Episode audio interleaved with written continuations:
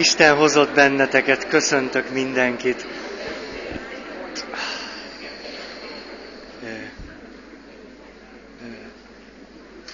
Nyílt szóval ígérem, hogy ebben a, az évben többet nem fogok késni.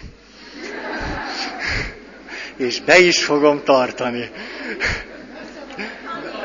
Tanév, tanév, persze, persze, én abban élek.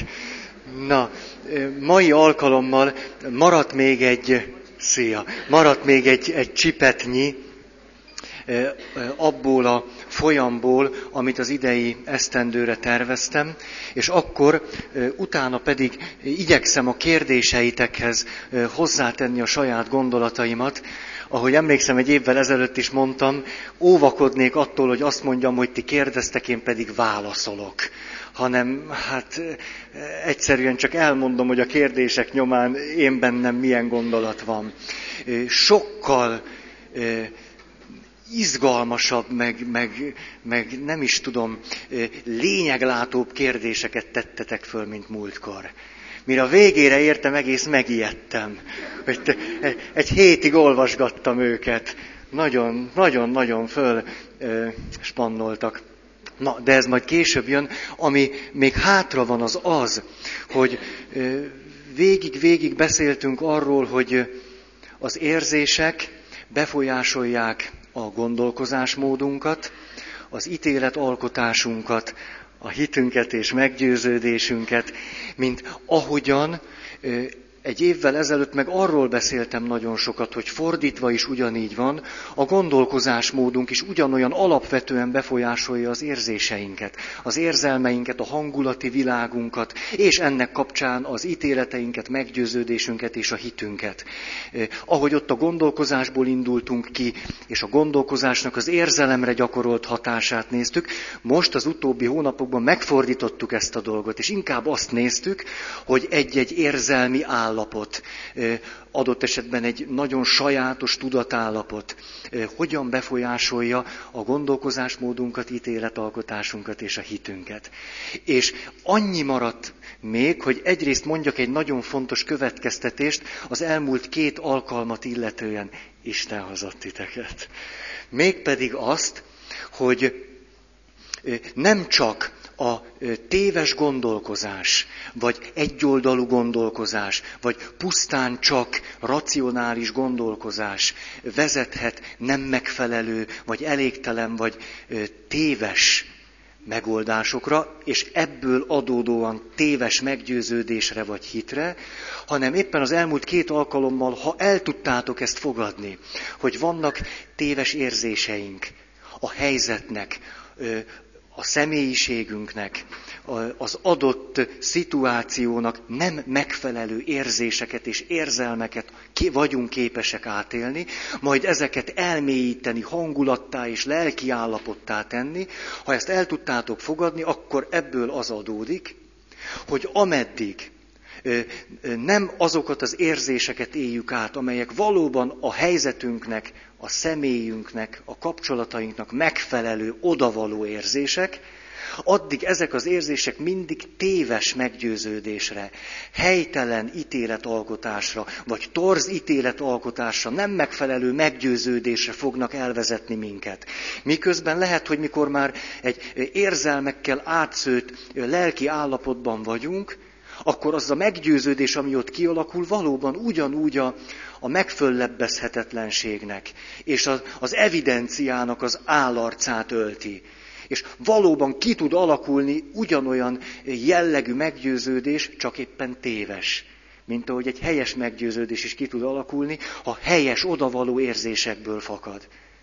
Ezért beszéltünk egyrészt arról, hogy ha a gondolkozás módunkat tudjuk alakítani, akkor jönnek helyes érzések, és helyes meggyőződés, de viszont is igaz, ha az érzelem világunkat tudjuk megfelelővé alakítani, helyzetnek megfelelővé tenni, akkor helyes gondolataim fognak fakadni ebből az érzelemvilágból, lelki állapotból, és helyes meggyőződése juthatunk el.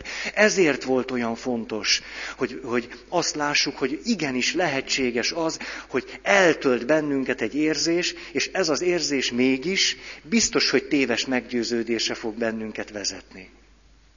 Na most, amit viszont még, még a mai alkalomra hagytam, az az az élmény.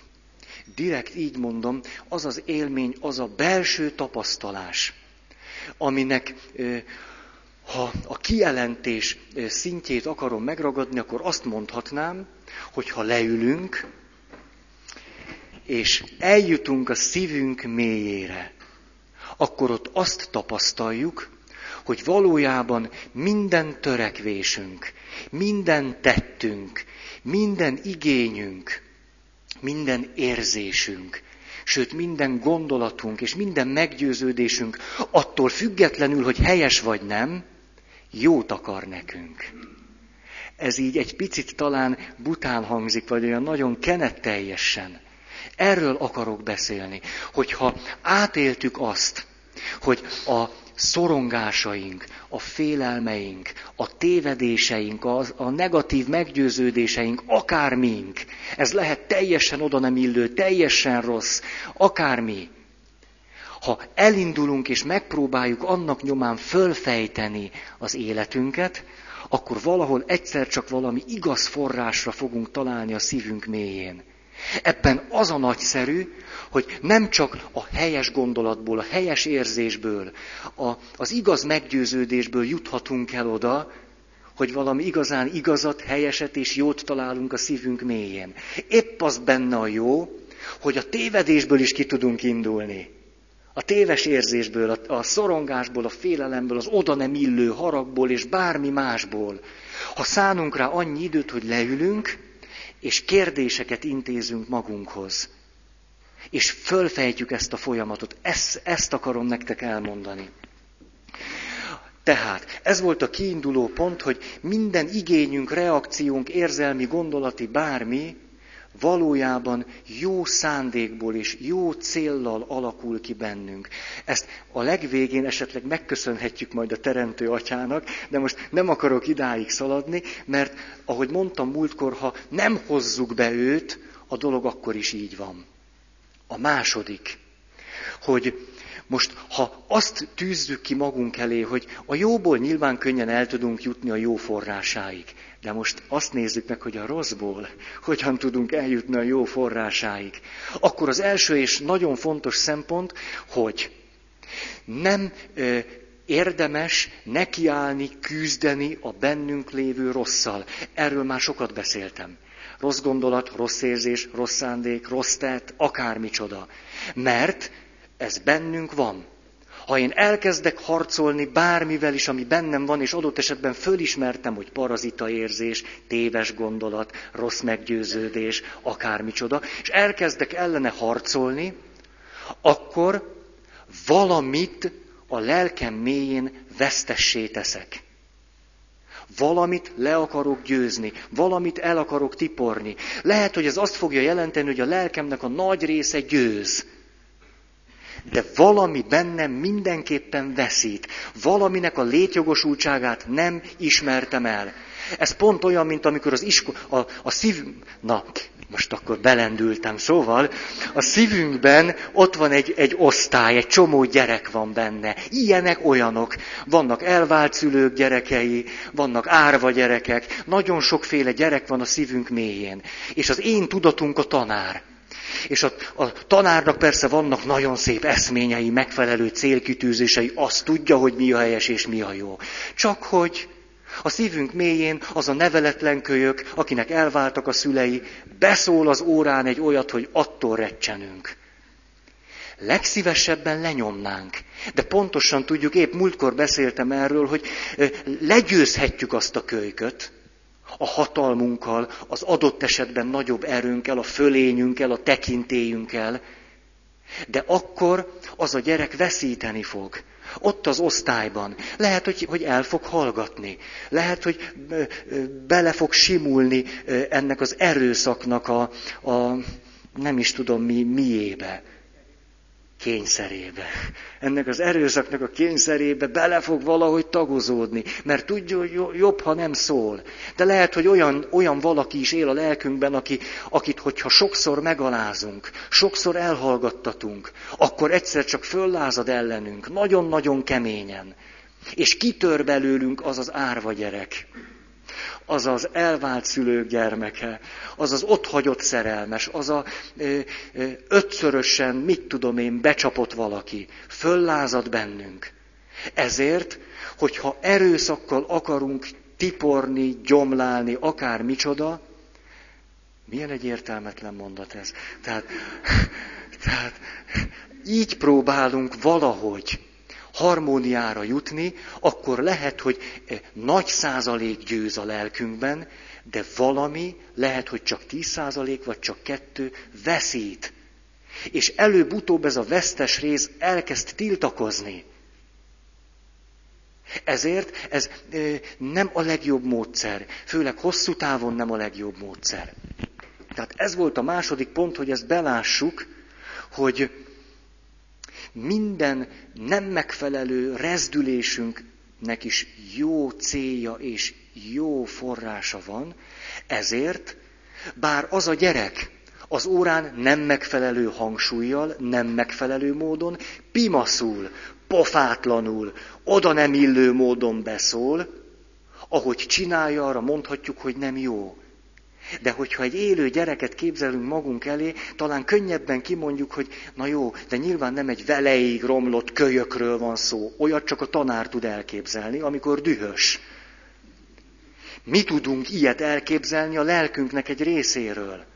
Ugyanazt csináljuk, mint egy ilyen helyzetben, azért, mert nem tudjuk uralni a helyzetet, és az erővel akarjuk valahogy elnyomorítani azt a tiltakozó részünket.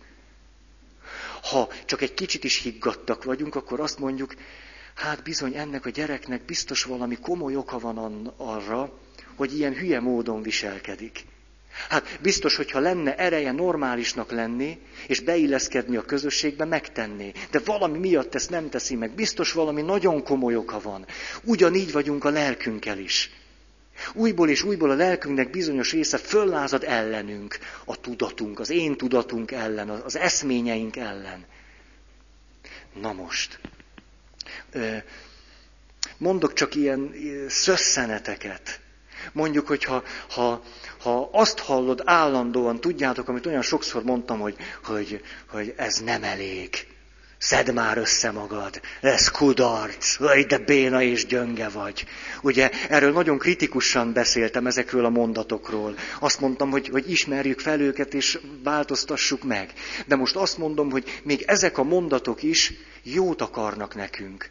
Nyilván azt szeretnénk, hogyha mi teljesebb életet élnénk ha nem ragadnánk meg ott, ahol éppen tartunk, hanem tudnánk egy jobb életet élni. Csak nagyon hülyén csinálják. Olyanok, mint a nem túl jól képzett szülők.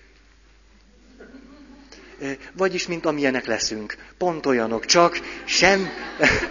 hát leszünk, ezt majd megszoktam, hogy így mondom. Én valószínű, hogy nem. Akkor... Az ember ne tegyen túlzott kategórikus kijelentéseket, valószínű én nem, de akkor én hozzáteszem, hogy mint nem jól képzett papok. Tehát pontosan azt csináljuk. Letoljuk magunkat. Ezzel persze nem jutunk előre egy picit se. A szégyenünk, amiről olyan sokat beszéltem, hogy a túl nagy szégyen egészen meg tud minket nyomorítani. De végül is a szégyenünk jót akar nekünk.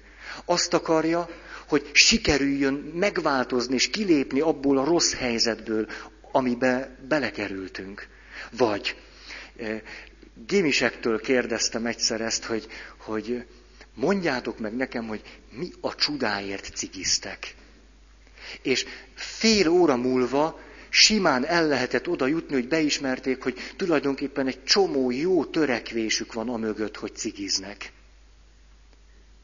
Mondjuk, hogy elfogadják a barátaik őket. Hogy bele tudjanak tartozni abba a társaságba, amely számukra fontos. És amerről én kívülről is azt tudom mondani, hogy igen, nagyon fontos, hogy egy jó korstárs csoportnak legyél a tagja, ahol téged szeretnék és elfogadnak, ahol megvan a helyed, de, de, de, de, de, de, de.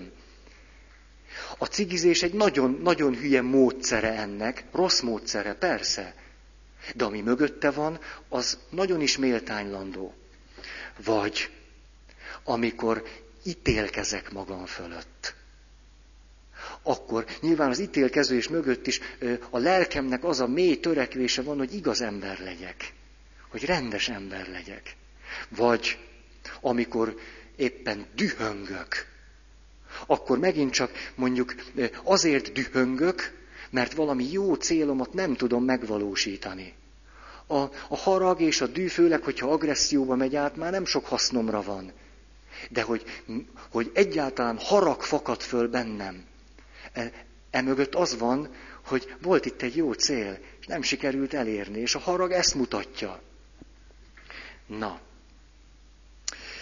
a harmadik pont, amire utaltam is már, az a rész, ami veszít, előbb-utóbb beavatkozik az életembe. Föllázad, és tiltakozik. Minél inkább nem veszem őt tudomásul, hanem csak a jelenséget látom, hogy dühös vagyok és nem szeretem. Egy mondatot hallok és utálom. Lehangolt vagyok és szeretnék belőle kikerülni. Félek és utálom a félelmemet. Ameddig csak odáig jutok el, hogy a gyerek föláll és azt mondja, hogy unom az órát, és nem látom, hogy miért mondja, addig ez a gyerek újból és újból föl fog lázadni. Minél inkább tiltakozok ellene. Azután, mit lehet ilyenkor csinálni? Azt, hogy leülök, és elkezdem értékelni azt a piszkot, ami bennem van. Bármiféle piszok is legyen ez. És azt mondom, hogy tudom, hogy te valami értéket képvisel számomra. Hordozol valami nagyon nagy értéket, amit lehet, hogy csak te hordozol. És itt kiabálsz nekem már 35 éve. Valamit akarsz nekem mondani. De én nagyon utállak téged, mert olyan-olyan udvarjatlanul mondod. De most hajlandó vagyok belátni, hogy bár nagyon udvarjatlan vagy, állandóan akkor jössz, amikor nem hívlak, de hát valami miatt biztos jössz, és valami jó szándék van emögött, hogy mégiscsak jössz. A következő, amikor így ülök, és erre rájövök, akkor a következő fölismerésem támad, hogy mondjuk az életemnek van egy csomó külső célja. Hatalom, siker, elismerés, fogadjanak el, legyen pénzem, pozícióm, elutazzak ide, oda, mit tudom én micsoda, rengeteg ilyen célunk van. De hogyha rákérdezek arra, hogy jó, és ha ezt elérted, akkor mi jön az életedbe, ami miatt ezt el akarod érni? akkor előbb-utóbb a külső célokból lesz egy pont, vagy egy határvonal, amikor a külső célok belső célokká válnak. Lehet, hogy egy lépést elég tenni, lehet, hogy kettőt, hármat, négyet, ötöt, hatot, de előbb-utóbb minden külső cél belső céllé válik. Vagyis kiderül, hogy azért akarok kint valamit elérni, megcsinálni, sikert, elismerést, jaj, mondom már, hogy miket írtam ide. Jó, hogy megvédjenek minket, hogy javaink legyenek, hogy tiszteljenek, hogy szerezzünk dolgokat, hogy élményeket éljünk át, hogy mindezeknek a, a külvilágba helyezett céloknak a hátterében előbb-utóbb egy belső vágy jön öt ilyen nagy belső vágyat határoztak meg azok, akik ezzel foglalkoztak. Hogy minden külső törekvésünk öt mély belső vágyra vezethető vissza. Mondom ezt az ötöt. Az első az élet. Egyáltalán szeretnénk élni. Szeretnénk de ez belső élet, vagyis azt jelenti, hogy szeretnénk átélni az élet élményét, a létezésnek az örömét. Egyáltalán azt, hogy jó, hogy vagyok.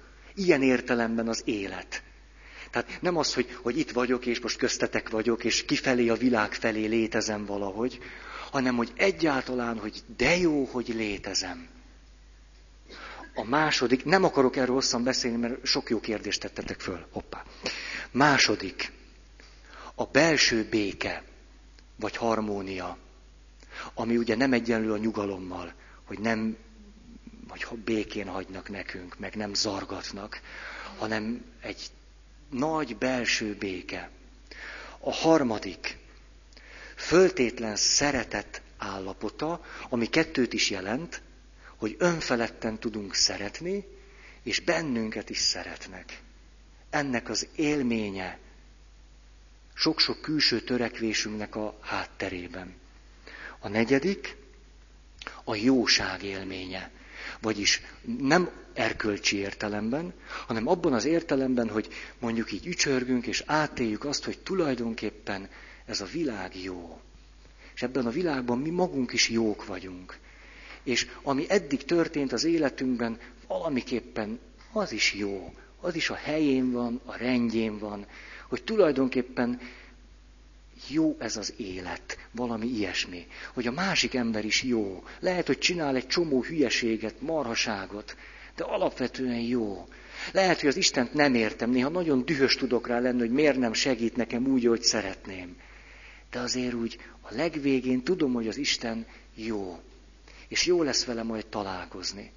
És az ötödik, az pedig a sokat emlegetett egység élmény.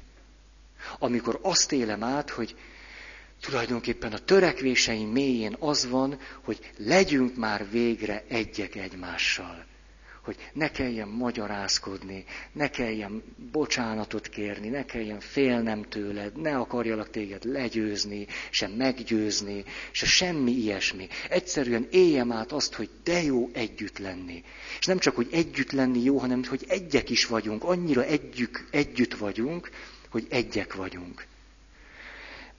Ezt direkt csak így el akartam mondani, nem, nem semmi példa, csak hogy lássátok, hogy nagyjából így tudnánk leírni ezt az öt alapvető, de közös gyökerű életállapotot, ami a külső törekvéseinknek a mélyén van. És ugye ezek a mély belső törekvéseink egytől egyig igazak és helyesek.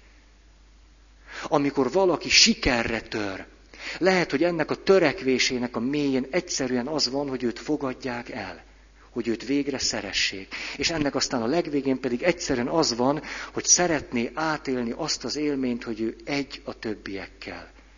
Nem egyforma, hanem hogy egyek vagyunk egymással. Elmondok most egy esetet ezzel kapcsolatban, hogy hogyan lehetne ezt csinálni.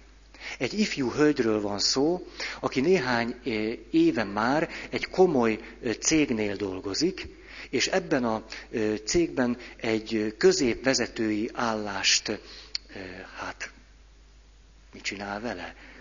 Tölt be, úgy van, azt tölti ő be, és a kiinduló pont, ahonnan föl akarja fejteni azt a, azt a folyamatot, amiben van, az az, hogy amikor neki lát egy munkának, egy-két napig örömmel és szívesen csinálja. Aztán természetesen jönnek nehézségek, jönnek problémák, emberekkel kell küzdeni. Megígérte és nem teljesítette, meg volt beszélve, de nem jött el, késett. És akkor elkezd feszült lenni és ideges. És négy-öt nap alatt, hogyha a dolgokat nem tudja elintézni úgy, hogy szerette volna, egyre idegesebb és feszültebb lesz. És végül már csak az van benne, hogy valahogy most már oldjuk meg, vagy csináljuk meg, és nem tud már kikerülni ebből az idegességéből. Ez jó példa, mert nyilván lehet párkapcsolat, baráti kapcsolat, munkahely, bármire lehet ezt vonatkoztatni. És induljunk ebből a, ki ebből a, a, az ellehetetlenítő feszültségből és idegességből és fizikai állapotból is.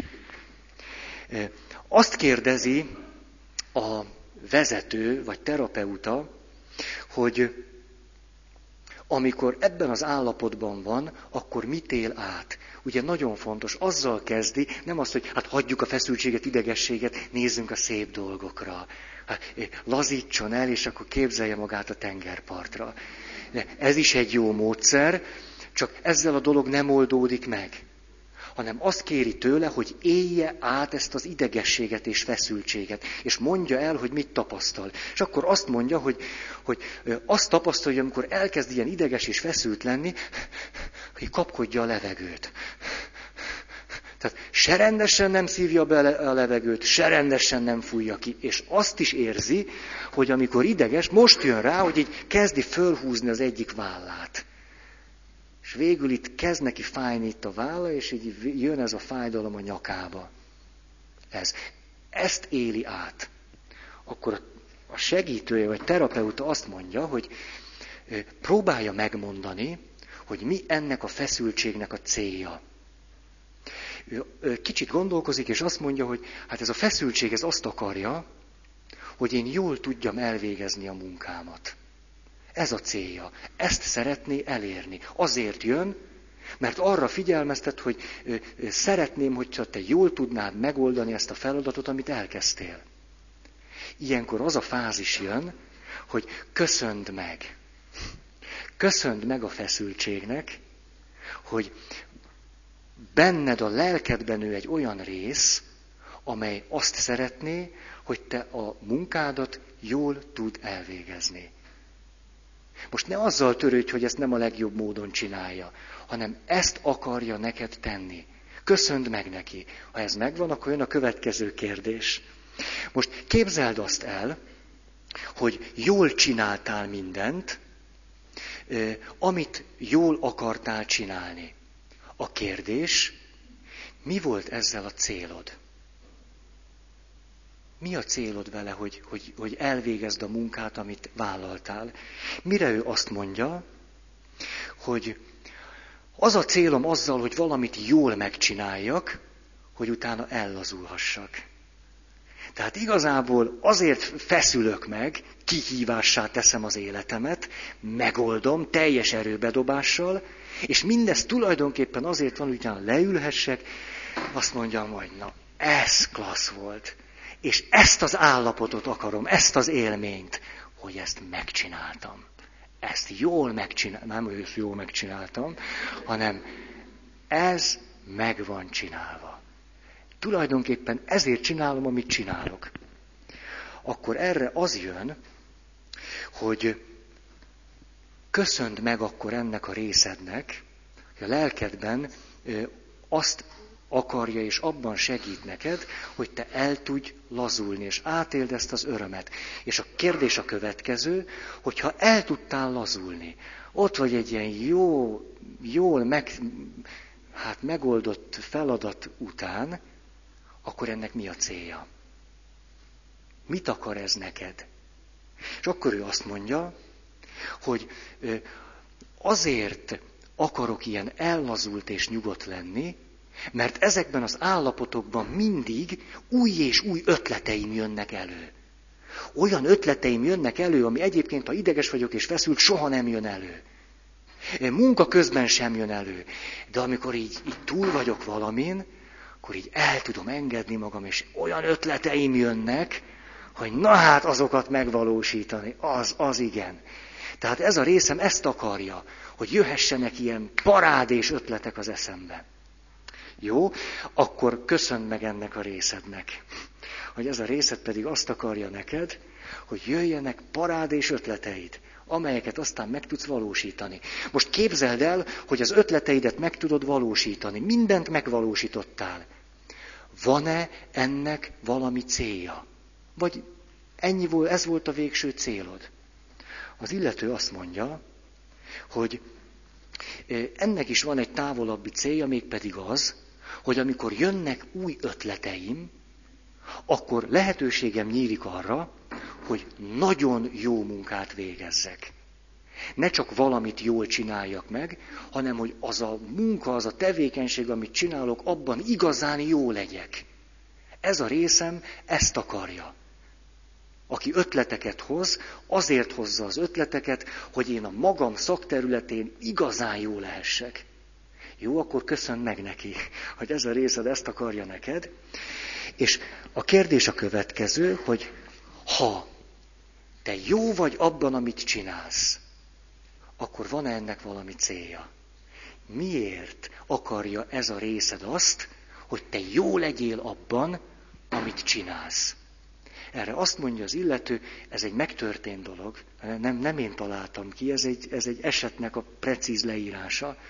Azt mondja ez az ifjú hölgy, hogy tulajdonképpen ilyenkor azt a, arra vágyok, nem, ilyenkor az a cél, amit el tudok érni, hogyha jó vagyok abban, amit csinálok, hogy ilyenkor megint csak le tudok ülni, és szabadnak érzem magam. mert jól csináltam valamit. És nem csak valamit, hanem az életemet jól csinálom. És akkor átélek egy szabadságot. A kérdés a következő, hogy ha megvan ez a szabadság, ez a szabadság akar-e neked valamit? Mit akar? Mire az ifjú hölgy azt mondja, hogy amikor így teljesen el tudom engedni magam, és tudom, hogy a helyemen vagyok, és amit csinálok, az jó, akkor ez a szabadság azt akarja, hogy nagyon kötetlen és gazdag emberi kapcsolataim legyenek. Mert ebben a szabadságban képes vagyok arra, hogy nagyon sok emberrel, nagyon árnyalt emberi kapcsolatokban legyek. Tulajdonképpen ezt akarom. Ez a részem azért hozza a szabadságot, hogy erre alkalmas legyek. És most jön az utolsó, hogy azt kérdi a terapeuta, hogy na és hogyha megvannak ezek a nagyon árnyalt, gazdag, klassz emberi kapcsolatok, akkor ezek mit akarnak? Mi a céljuk? És erre ő azt mondja, az a cél, hogy átéljem azt, hogy közel vagyunk egymáshoz, és szeretjük egymást. És akkor megszűnik az idegesség és a feszültség. Amikor elérkeztem ide, akkor ott ennek a folyamatnak a végén át is élem, hogy nem vagyok se ideges, se feszült, mert nincs is miért. Teljesen feloldódott bennem az idegesség is és a feszültség is. És akkor az, ugye az utolsó kérdés, hogy na most, amikor ezt átéled, ez az állapot akar-e valamit? Mire az illető azt mondja, nem, ez már semmit nem akar elérni. Ezt, ezt akarta, nincs tovább. Ezért csinálta az egészet. Most visszamentünk egy ilyen folyamatban. A feszültséggel és az idegességgel kezdtünk, és benne volt a munka, és a kapcsolat, és az emberek, és egy csomó minden. És a mélyén volt valami nagyon igaz és szent törekvése, akármelyikünknek, akármikor. Ezt bárki gyakorolhatja. Mondom nektek a forrást, neurolingvisztikus programozás, a tökéletes élmény pszichológiája. Azért mondom, ha bele akartok ebbe menni. Engem nagyon elragadott a hév, és két területen, már nem az a hév, hanem, hanem a, a lendület, és két területen láttam ennek nagyon nagy hasznát. Nem volt nekem erő minden inci-finci feszültségemmel kapcsolatban leülni és ezt végigcsinálni. Hát kinek van erre ideje? Hát nekem nem az biztos. De két területen nagyon sokat segített ez nekem. Amikor már más nem segített, akkor ezt csináltam. Az egyik, amikor egy olyan élethelyzetbe kerültem, ahol az érzéseim, a gondolataim, a meggyőződésem, a mondatok és minden arra emlékeztetett engem, hogy én egy szerencsétlen hülye marha alak vagyok. Mikor ilyen totálisan mélyponton voltam. És nem tudtam belőle kijönni. És ültem a szobámba, és azt éltem át, hogy egy, egy csőttömeg vagyok, egy szerencsétlenség. És hogyha elég őszinte voltam magammal, akkor azt mondtam magamnak, hogy de jó lenne most meghalni. Jaj, de nagyon jó lenne. Itt most tegyünk pontot az egész végére. Akar a fene élni. Na, amikor ebben a helyzetben voltam, akkor elkezdtem ezt csinálni. Mert tele voltam kritikával, panasszal, ítélettel magammal szemben is, meg a világgal szemben is. És végigvittem ezeket a folyamatokat. És mindig eljutottam, és erre mondtam nektek azt, hogy, hogy nem egyszer könnyes lett a szemem. Mikor rájöttem, hogy én szerencsétlen, hülye, marha, aki így toltam el, úgy rontottam el, ezt és azt csináltam, és tényleg elrontottam, nincs, mert elrontottam. Hogy a, a, a dolgok mélyén valami nagyon-nagyon igaz törekvésem volt, amit szerethetek magamban, amivel teljesen egy tudok lenni. Ez olyan felszabadító élmény, hogy csak azt tudom rá mondani, hogy éljétek át, vigyetek végig egy ilyen folyamatot, de induljatok ki a legnagyobb rosszból. Annál nagyobb az élmény. A másik terület, amikor eljutottam valakivel, életemben nem sok ilyen élményem volt, bedugult valakivel a kapcsolatom. Tehát ha, ha eszembe jutott, már utáltam. És nem bírtam belőle kijönni. Ha tehettem volna, és különböző gátlások, félelmek, meg egyebek nem akadályoztak volna, biztos, hogy belerúgtam volna. És akkor, amikor azt gondoltam, hogy na ez tarthatatlan már, tehát eltújítottam azon, hogy élveztem, hogy utálom. Ugye? Ezt lehet, ez évekig lehet. Kéjelgünk abban, hogy ő megsértett minket, és mi gyűlöljük. Ezt úgy szeretjük ezt az állapotot, még panaszkodhatunk is. Mikor befejeztem ezt a, ezt a kéjelgést abban, hogy de jó, hogy utálhatok valakit, mert rossz, akkor ővele kapcsolatban megcsináltam ezt a folyamatot. Elkezdtem azon fantáziálni, hogy lépésről lépésre miért csinálta azt, amit csinált. És addig nem nyugodtam, míg el nem jutottam a sor végéig valami olyan, olyan pontról azt tudtam mondani, hogy ez az aljadék, hát ez egy jó szándékú pofa, csak nehezen jön ki belőle. De ide simán el lehet jutni. Lehet, hogy nem is kell hét vagy nyolc lépés. Három, négy is elég. Hogy ülsz és azt mondod, hogy hát most föl kell adnom az utálatomat. Mert eljutottam oda, hogy rájövök, hogy, hogy tele volt jó szándékkal. És nem csak, nem csak a külső jó szándékkal, a szíve mélyén volt valami igazán nemes és jó. Csak hát olyan volt, mint az a nyomorult gyerkőc, aki nem úgy mondja meg, nem akkor és nem. Na. Ezt akartam így, így röviden elmondani, mert ez, ez, ez rövid volt, ugye? Mert csak hogy láttam párotoknak a szeme kikerekedett, hogy ez a rövid, akkor mi a hosszú. Hogy hát, na. Jó, kérdések. 18 kérdés jött, de intuíció helye a rendszerben. Ezt kérdezte valaki. Hogy beszéltem sokat az érzésekről, az érzelmekről, a gondolatokról, hangulatról, meggyőződésről, hitről. Mi van az intuícióval? Azt hogy lehet beépíteni ebbe a rendszerbe?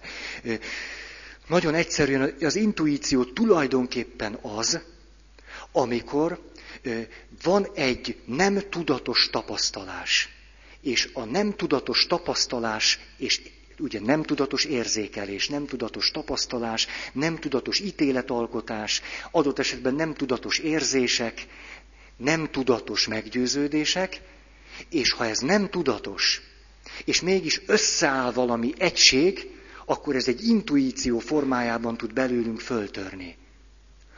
Azért nevezhetjük ezt intuíciónak, mert nem látjuk egymás után, hogy miből mi jött. Mi nem látjuk az összefüggést, nem látjuk a rendszert, hogy, hogy mi hogy kapcsolódott össze. De a kapcsolat bennünk van, valahol csak a tudatnak a mélyén. Föltehetően egy-két dolgot látunk csak tudatosan. A, a legjobb példa, ugye az intuíció az, az, az ö, általában valami nagyon jellegzetes érzés formájában jön. Hát nyilván, hogy erről beszéltünk, az érzést megelőzi az érzékelés, a tapasztalás. És arról is beszéltünk, hogy, hogy másodpercenként száz körüli információ jut be az agyunkba. Tehát igenis az intuíció azt jelenti, hogy valamit érzékeltünk, valamit kiértékeltünk, eljutottunk egy meggyőződésre, és az intuíció, intuíció ezt közvetíti a maga intuitív nyelvén. Beszélni nem tud, mert oda még nem jutott el. Ahhoz, ahhoz racionálisnak is kéne lenni, meg tudatosnak, hát ő azt nem tudja a tudattalamból feltörő, ilyen jellegű információkat nevezhetnénk intuíciónak. Talán ezzel akkor be, be tudjuk építeni. Ezért lehetséges az, hogy, hogy ö, ö, egy intuíció pontosan megmondja nekünk, hogy abban az adott helyzetben mit kell csinálni. De ez nem azért van, mert az Isten meglátogatott bennünket, és meg belénk, fülünkbe súgta, hogy te menj jobbra, hanem azért, mert valóban ott egy nagyon ö, ö, árnyalt érzékelés történt, csak nem vagyunk tudatában. Erről ennyit. A, lehet, hogy így nagyon ilyen egyszerűek lesznek ezek a, a, a mondatok, és, de hát mindegy, majd mindegy. A következő. Ö, hogyan lehet a félelem, szorongás, tehetetlenség érzéséből kikerülni? Milyen kérdéseket tisztázzak magamban? Ugye erről tulajdonképpen én azt hiszem, hogy beszéltem.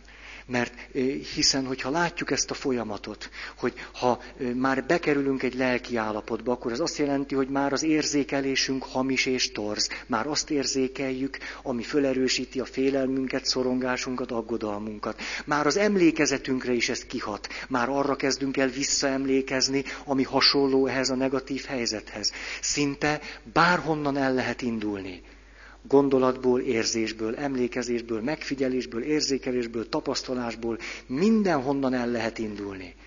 A lényeg, ezért hangsúlyoztam nagyon sokat azt, hogy hogy, hogy hogy tudnánk leírni az állapotunkat. Nyilván az első, hogy tudatosítom magamban, hogy mi van. És utána eljutok arra a következtetésre, hogy itt én tévedek. Az érzésem téved és becsap, a gondolatom is, a meggyőződésem is, az emlékezésem is egyoldalú. És itt el lehet kezdeni akkor ezt a dolgot fölfejteni. Tehát bárhol el lehet kezdeni. Praktikusan. Először tegyem föl magamnak azt a kérdést, hogy akarok-e változni. Az esetek többségében nem akarok. Vagy lehetőleg mindenféle nehézség, kikerülésével szeretném.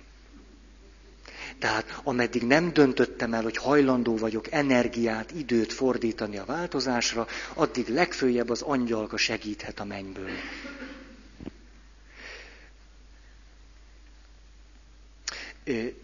Még egy praktikus dolog.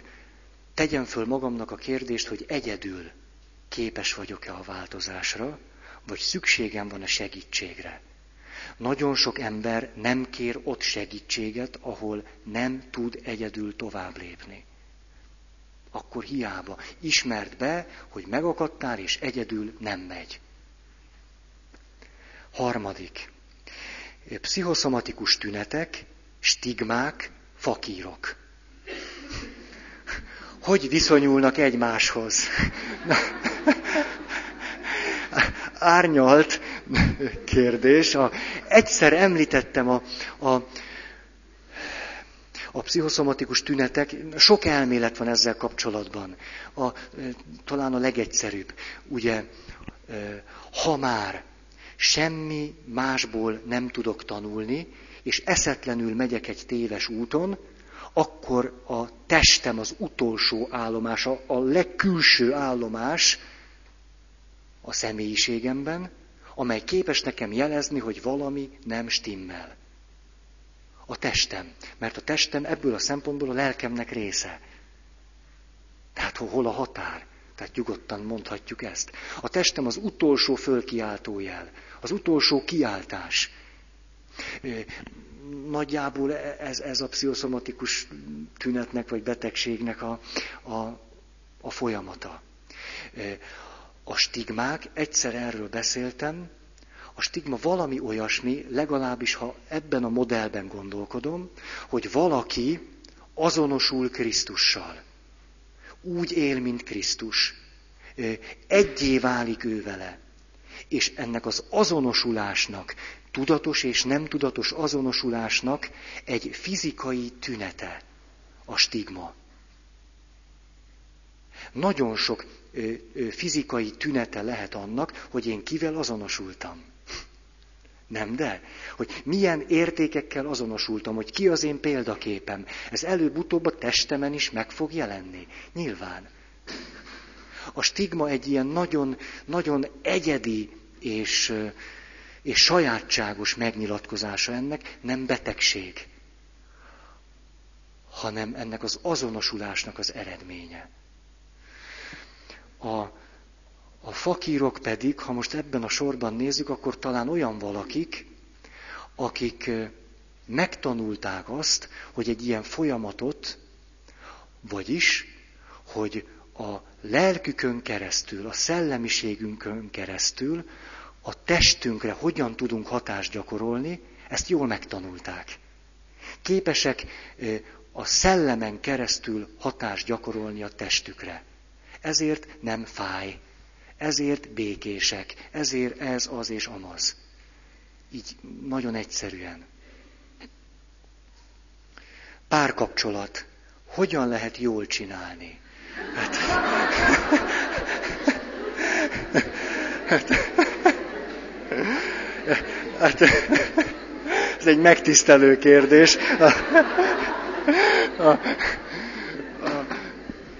hát mondjuk, amit erre talán érdemes mindenképp mondani, hogy, hogy idő és energia befektetés nélkül biztos, hogy nem lehet jól csinálni. Sokkal több idő és sokkal több energia, mint gondoltad és mint szeretnéd. Ehhez még annyit is hozzá lehetne tenni, hogy egy sokkal több idő és energia, mint amiről azt gondolod, hogy van neked. Csak ennyi. Ha ezen túl léptetek, a többi már menni fog. Nyilván a papság is ugyanez, úgyhogy én se úszom meg. Na, a, milyen a megfelelő formában kifejezett harag? Ezt ketten is kérdezték. Megint úgy gondolom, hogy én erről beszéltem. A legfontosabb, jó, van még azért idő, a legfontosabb, a, ha jön az indulat és jön a harag, minél gyorsabban azt ki kell fejezni. Lehetőleg ki kell azt mondani. Tehát a kulcs, kulcs gondolatok minél gyorsabban, azon nyomban annak az embernek, akivel kapcsolatban érzem, vagy abban a helyzetben, ha valakinek mondhatom, kimondani a haragomat. Hogy ú, ez most rosszul esett, ú, én most kezdek dühös lenni, jaj, ez, ha ez tovább folytatott, fölrobbanok, vagy mindegy, valahogy kimondani. Mert a harag, ha nem mondott ki és elmélyül, akkor előbb-utóbb kezelhetetlenné válik. Tehát ez a kulcsa, minél gyorsabban, abban a helyzetben lehetőleg annak az embernek kimondani, amikor még csak följött. Hát akkor többé-kevésbé tudunk vele mit kezdeni. Az egy, az egy kis, kis tudomány csak, hogy amikor a haragnak az első indulatai jönnek föl, hogy ezt szóvá tegyem. Azért ez nem egy akkora kaland, ezt meg lehet csinálni simán. Egy kicsit kell csak gyakorolni. De ha már vársz egy percet, meg ötöt, meg egy napot, meg egy évet, hát akkor, akkor gond van. A legrosszabb megoldás, ha elolvassátok az Érzelmi Intelligencia című könyvet, az, hogyha a harangunkat agresszió által vezetjük le, mert ilyenkor a következő történik. A harag elmélyül. Mert az agressziónkat igazolni kell. Tehát dühös vagyok. Ha nem mondom ki ezt az, ezt az nagyon egyszerű és alapélményemet, hogy húgos dühös lettem, akkor a dühömet, főleg, hogyha ezt elkezdem, valamit csinálni kell vele. Indulok el az agresszió irányába. De persze az agressziómat, főleg, hogyha kezd ez már ilyen megfontolt agresszió lenni, meg na, úgy visszaadom neked, vagy neked nem, majd a kucsámnak, vagy hazamegyek, a gyerekembe rúgok bele. Ezt van bennünk annyi jó érzés, hogy ezt az agressziót meg kell indokolnunk magunk előtt. Muszáj, mert különben nem tennénk meg. Vagyis itt már nem csak a haragról van szó, hanem létrejön egy folyamat amiben elkezdjük igazolni, hogy most azért fogok akkora pofont adni neki, hogy lerepül a feje, mert jogosan teszem, mert dö, dö, dö, dö, dö. És ettől mélyül el úgy, hogy már nem tudok vele mit kezdeni. Önmagában a haraggal lehet mit kezdeni. Lehet rögtön kiáltani. De már mikor bepörögtem ebbe a rendszerbe, nagyon komoly biológiai változások történnek ilyenkor, ha mi történik? Pont úgy, mint a kábítószerrel. A küszöb egyre lejjebb megy. Vagyis már sokkal kisebb számomra negatív behatás is elég ahhoz, hogy ugyanolyan haragot váltson ki, és egyre nagyobb agressziót kell elkövetnem ahhoz, hogy csillapodjon a haragom. Ráadásul mindez azért van, mert a, a harag és az agresszió igazolásával föntartom azt az agyi izgalmi állapotot, ami az egész testemre kiterjed. Ezért nem tudunk belőle kikerülni. Tehát tulajdonképpen ilyen egyszerű. Nem, nem akarom ezt, mert lehetne még, de talán még egy, egy kulcsa azért van ennek, hogy amikor kimondom a haragomat, akkor lehetőleg tisztán mondjam. Tehát mondjam azt, hogy ezt érzem. Két irányba lehet eltolni ezt a kimondást. Az egyik, hogy elkezdek szabadkozni. Hogy jaj, ne, ne haragudj, hogy most haragszom rád, bocsáss meg, olyan undi érzés ez, és én is utálom. Ne, nem, haragszom és haragszom, mondom és kész, nem kell semmi más csinálni, csak kimondani. Ne szégyenkezz miatta, ne bánsd magad miatta, ne ítéld el magad miatta, ne kérjél tőle bocsánatot, ne kérjél. Mondd, hogy haragszol, mert lehet. Ez az egyik véglet, amikor, amikor nem engeded meg a haragodat, mert állandóan szabadkozol. Hogy... A másik véglet, amikor a haragodat úgy mondod ki és úgy fejezed ki, hogy abban a másikat minősíted. Ugye múltkor erről volt szó. Nem azt mondod, hogy én haragszom, hanem hogy te utálatos, te disznó, te rohadék, te... Hát persze, hogy haragszom, ha te ilyen egy izé galád alak vagy. Azért nem jó semmelyik forma sem, mert ez a fajta beszéd elmélyíti a nehéz helyzetet. A helyzet nem a megoldás irányába fog menni, hanem a harag elmélyülése felé. Következő. Hogyan építsük be a hallottakat az életünkbe? Hogy kezdjünk hozzá, van-e programod? Ne, nem tudom, úgy, szóval az volt bennem, hogy annyi ilyesmit mondtam, én mondtam, én mondtam. De, de biztos nem véletlen, hogy ezt kérdezitek, úgyhogy majd próbálok még gyakorlatiasabb lenni, majd. Csak tudjátok, akkor elkezdem, elkezdek valahogy szégyenkezni, hogy, hogy szóval valahogy az, a, az az érzés, most elkezdeném pontról pontra, hogy azt úgy meg így, egyrészt tiszta sematikus lenne, szóval azt gondolom, hogy ez már nincs is így, de hogy hát ezt úgy fogjátok egyrészt unni, mint a fene, másrészt meg azt gondoljátok, hogy én hülyének nézlek titeket. Tehát, hogy megfőzöm a teát, leülök, kezembe veszem a csuprot. Szóval, ne, hát ezt nem csinálhatom meg veletek. Beszélj az imádságról. Nem. A... Tényleg nagyon, nagyon jó téma, nagyon szívesen, de, de, de, de nem fér bele a kereteinkbe. Sajnálom. A, ugye így hamar fogunk végezni.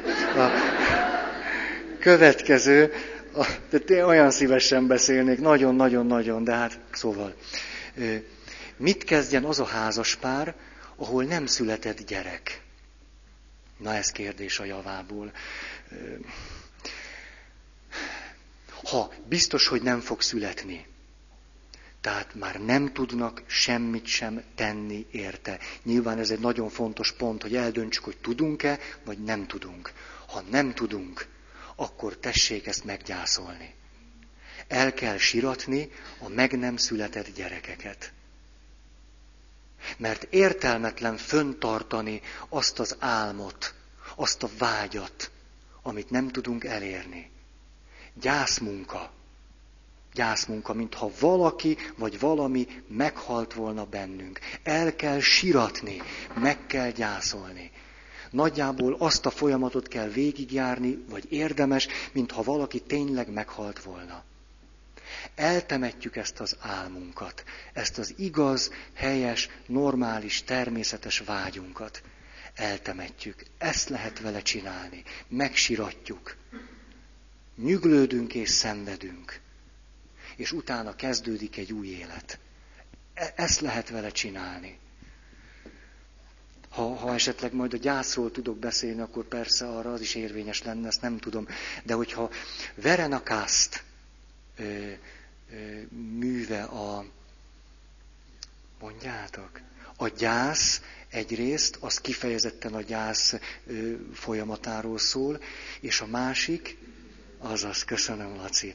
A kötés és oldás, az pedig elsősorban a párkapcsolati gyászról szól. Tehát amikor valaki valakit elhagy, és akkor mit csináljak? Valakinek meghal a társa, vagy ilyesmi. Valakit megcsaltak. Ugyanazt a folyamatot érdemes végigjárni. Következő. Házastársam elhízott, megszűnt a vágy. Mit tegyek? Ez, ez nagyon komoly, ez komoly. Két, két gondolatom van hozzá. Az első. Van, aranyosak vagytok. Látom, tizen elpirultatok. Mind nő volt. Na mindegy. A... Ú, az Évi azt mondta, hogy ezért még számolunk. Na, hogy szóval két ötletem van. Az egyik, ne nézd a hasát. Szóval, hogy...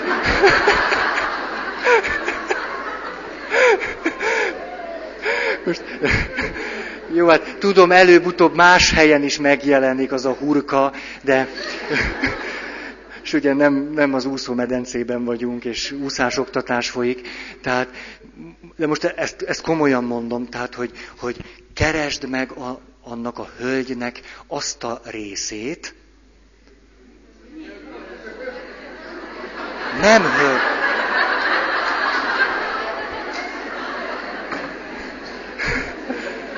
Hát, van ez így. Most, most bakot lőttem, ugye? Nem, nem tudom, milyen természetes férfias reakcióim vannak. Ilyenkor mindig megnyugszom, hogy egy lélek rész bennem kimondott valami fontosat. Hogy... Nem, hát én nem fogok elhízni, látjátok. Jó, jó versenysúlyomnál vagyok, komolyan, nem bíztam egy kilót se. Szóval, hogy tehát ránéztek arra az elhízott, undorító pacákra, és meg érdemes megkeresni benne azt, ami még tud vágyat ébreszteni benne. Hát csak van valami, ami, ami még azt a vágyat föl tudja benned kelteni, amire szükséged van. Hát lehetetlen, hogy te nincs egy, egy négyzetcentiméter se rajta. Vagy nem, szóval, na, akkor vegyen föl egy klassz pólót, vagy valami, hogy és akkor azt tesz, tessen, hogy, tehát azt, azt lehet csinálni, föl, fölszítani a vágyat valaminek a, a kapcsán. A, má, a másik, ha nem megy. Tehát a haja szálától kezdve a talpa végéig elhízott. És te ne, nem, ez e, tényleg, mint a légpárnákon járna, úgy képes hazajönni éjjel úgy, hogy nem ébredsz föl, mert annyira kövér a talpa. Hogy, hát ebben az esetben nyilván azt a azt a módszert érdemes követni, amit nagyon drasztikusan így fejezett ki valaki, hogy most akkor ugye jó, bejöttetek a csőbe, hogy a nő elsődleges nemi szerve az agya. Ez...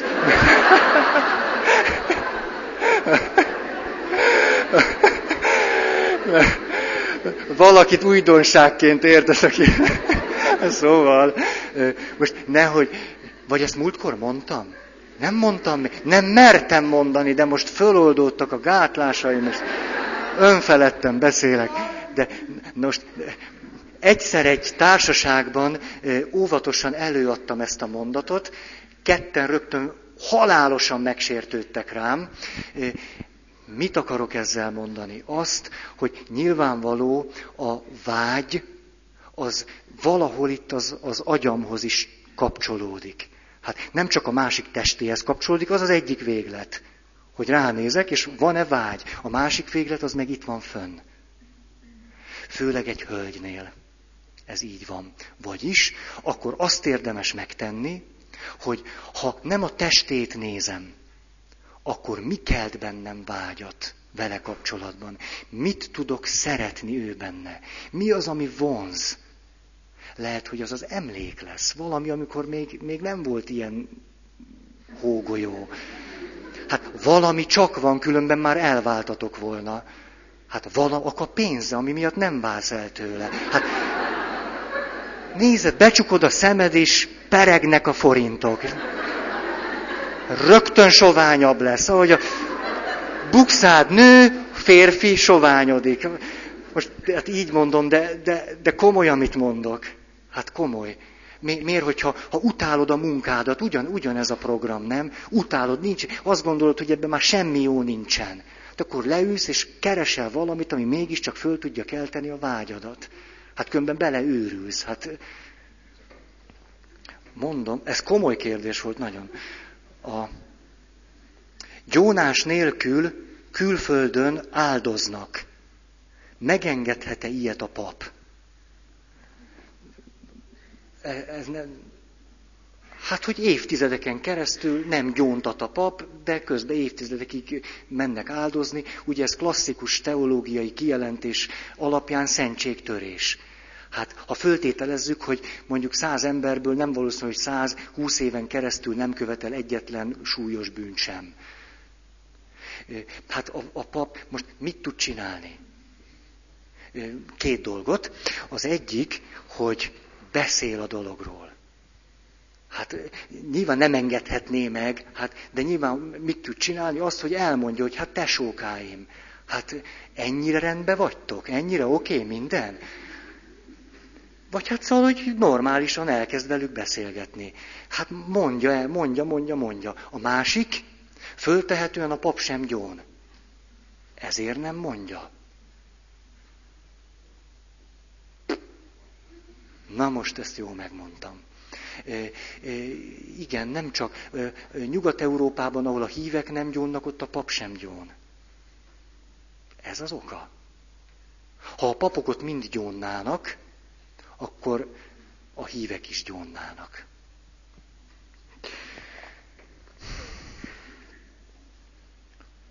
Mi a véleményed a házasság előtti együttélésről?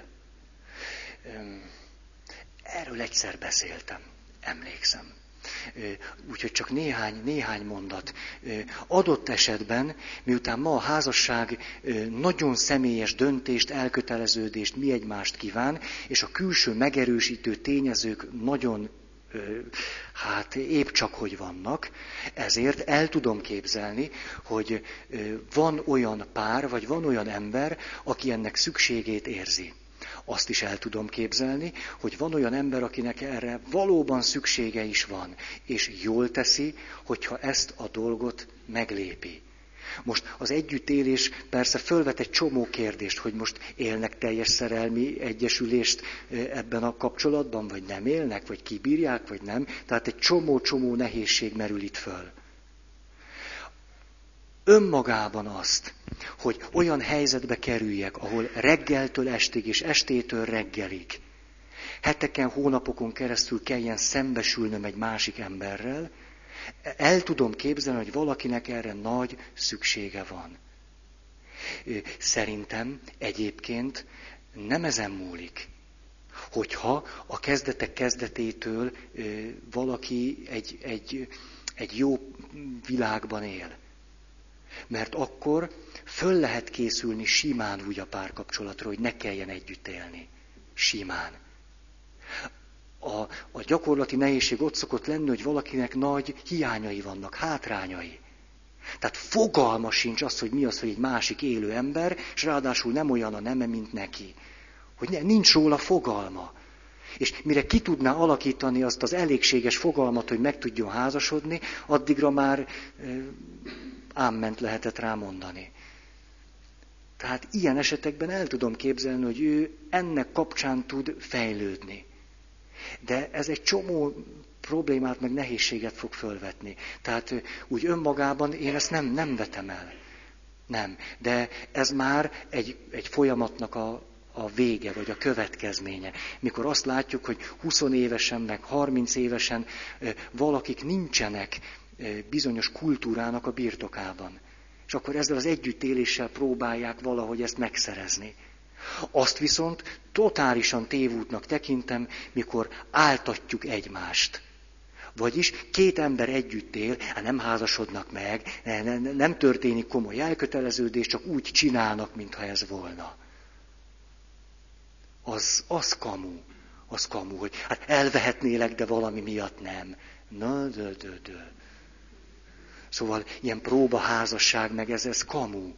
Ez egyszer nem így működik. A kiskutya ugatva tanul meg ugatni. Ezt most jól megmondtam, ugye? A gyerek haragjával mit kezdjek? Hogy méltányoljam, mit mondjak. Ugye az iskolai történet, hogy nekem ebből az egészből elegem van. Egy picit válaszoltam erre, ami egy gyereknek, de egy felnőttnek is fontos lehet, ismerjem el a haragját, hogy lehet dühös. Ezt kimondhatom neki, kifejezhetem felé. Elfogadhatom, hogy ő most dühös, hogy ennek volt oka. Ilyen mondatokat érdemes mondani. Mondjuk, hogy, hogy a, a gyerkőc nem akar hazajönni. Kilenc óra van, szülők megérkeztek a zsúrba, vagy hét óra van, vagy öt óra van, attól függ. Gyere, Pisti, megyünk haza. Na, hát ez ismerős minnyájunknak, vagy így, vagy úgy akkor a szülő, hogyha elkezdi ráncigálni a kezét, és azt mondja, hogy azonnal gyere, neveletlen kölyök, máskor nem jöhetsz el, ha ezt csinálod. Na, nem ismertem el azt a mély célt, hogy ő neki jól esett együtt lenni a barátaival. Szeretne tovább is velük lenni, mert ez neki jó. Hát ha ezt nem ismerem el, akkor csak elmélyítem a haragját. Fontos, hogy elmondjam, hogy látom, mondjuk akkor egy mondat, mert valaki ezt mondta, hogy mondja konkrétan, hogy hol, mit kell mondani. Hát mondjuk, mondhatom azt, hogy, hogy nagyon megértem, hogy most dühös vagy, és utálod, hogy el kell menni, hiszen látom rajtad, hogy milyen jót játszottatok, és hogy, hogy tudom, hogy nehéz ilyenkor fölállni. De most mégis el kell, hogy menjünk, mert vacsorázni kell, és le kell feküdni. És ö, két nap múlva, vagy egy hét múlva is találkozhatsz a barátaiddal. Mit tudom én, hát ugye milyen hülye hangzik. Persze abban a helyzetben egyáltalán nem, csak egy ilyen helyzetben tűnik banálisnak.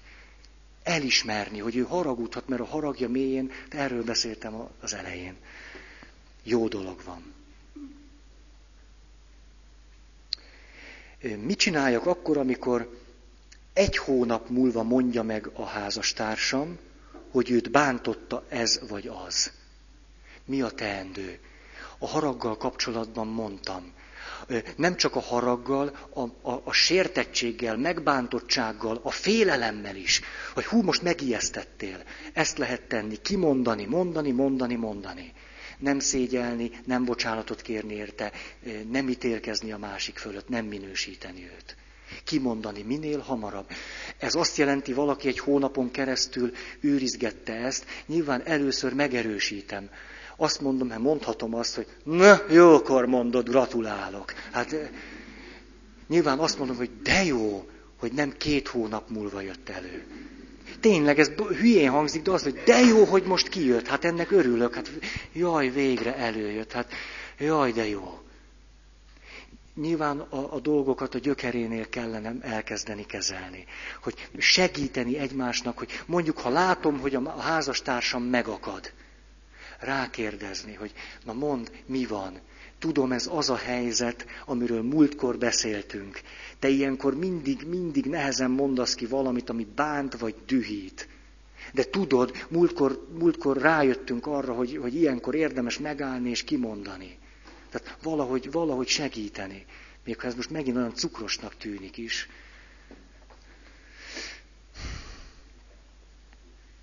Hogyan hű az idő? Hogyan tudjuk, hogy mi igazi Isten élmény, és mi nem az. Hát egyszerűen vessük össze a kinyilatkoztatással, ez a külső kontroll. Vagyis, hogy amit ebben az élményben az Isten mondott, sugalt, tett, amit láttunk rajta, az teljes harmóniában van-e a Jézusi kinyilatkoztatással. Ha igen, Isten élmény. A másik a belső tapasztalás, hogyha ez az élmény egy tökéletesen jó belső állapotot eredményez, amelyre azt tudom mondani, hogy na igen, ez nagyon a javamra van, ez nagyon igaz, ez nem föltétlen harmónia. Az Isten néha éppen, hogy kirúgdal abból minket. De akkor is átjár bennünket egy mély meggyőződés, hogy igen, ez az én, meg az, a többi embernek a javára válna, ha e felé mennék. Ez a belső élmény igazolhatja, hogy itt Isten élményről van szó. Milyen az Isten élmény az érzések szintjén? Olvassátok el Rudolf Otto a Szent című könyvét. Abban minden benne van, hogy milyen, vagy pedig olvassatok misztikusokat, mert most az biztos, hogy az Isten élmény az egész embert betölti. Tehát akkor az utolsó porcikád is fizikailag, szellemileg, lelkileg átjárt ezáltal az élmény által, semmi nem maradt ki belőle. A gondolat vagy az érzés fontos. Teljes harmóniában van a gondolat és az érzés ilyenkor. Nem mondanak egymásnak ellent. Egymást, egymást kiegészítik és megvilágítják. Van-e olyan istenélmény, amely nem Istentől jön? Ez egy furfangos kérdés. A, itt ez már a, a mély meggyőződésünket érinti. Ha én átélek egy ilyen istenélményt, és hívő vagyok, és a két kontroll szempontnak megfelelt, akkor azt fogom erre mondani, hogy ez biztos, hogy Istentől jött.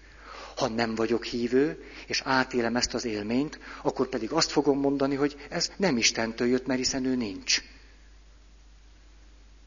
Tehát azt gondolom, hogy erre a kérdésre, a kérdés szintjén nem lehet válaszolni. Vagy azt mondhatom rá, hogy, hogy akkor értelmetlen.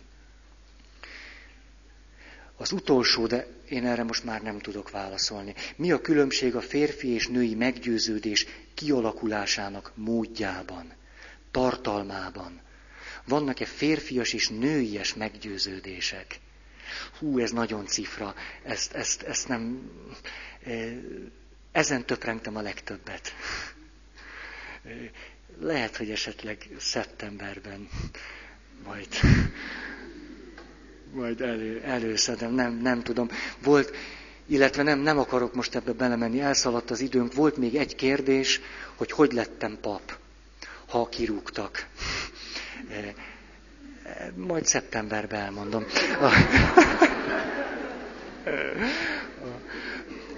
Nagyon-nagyon meleg van, ugye?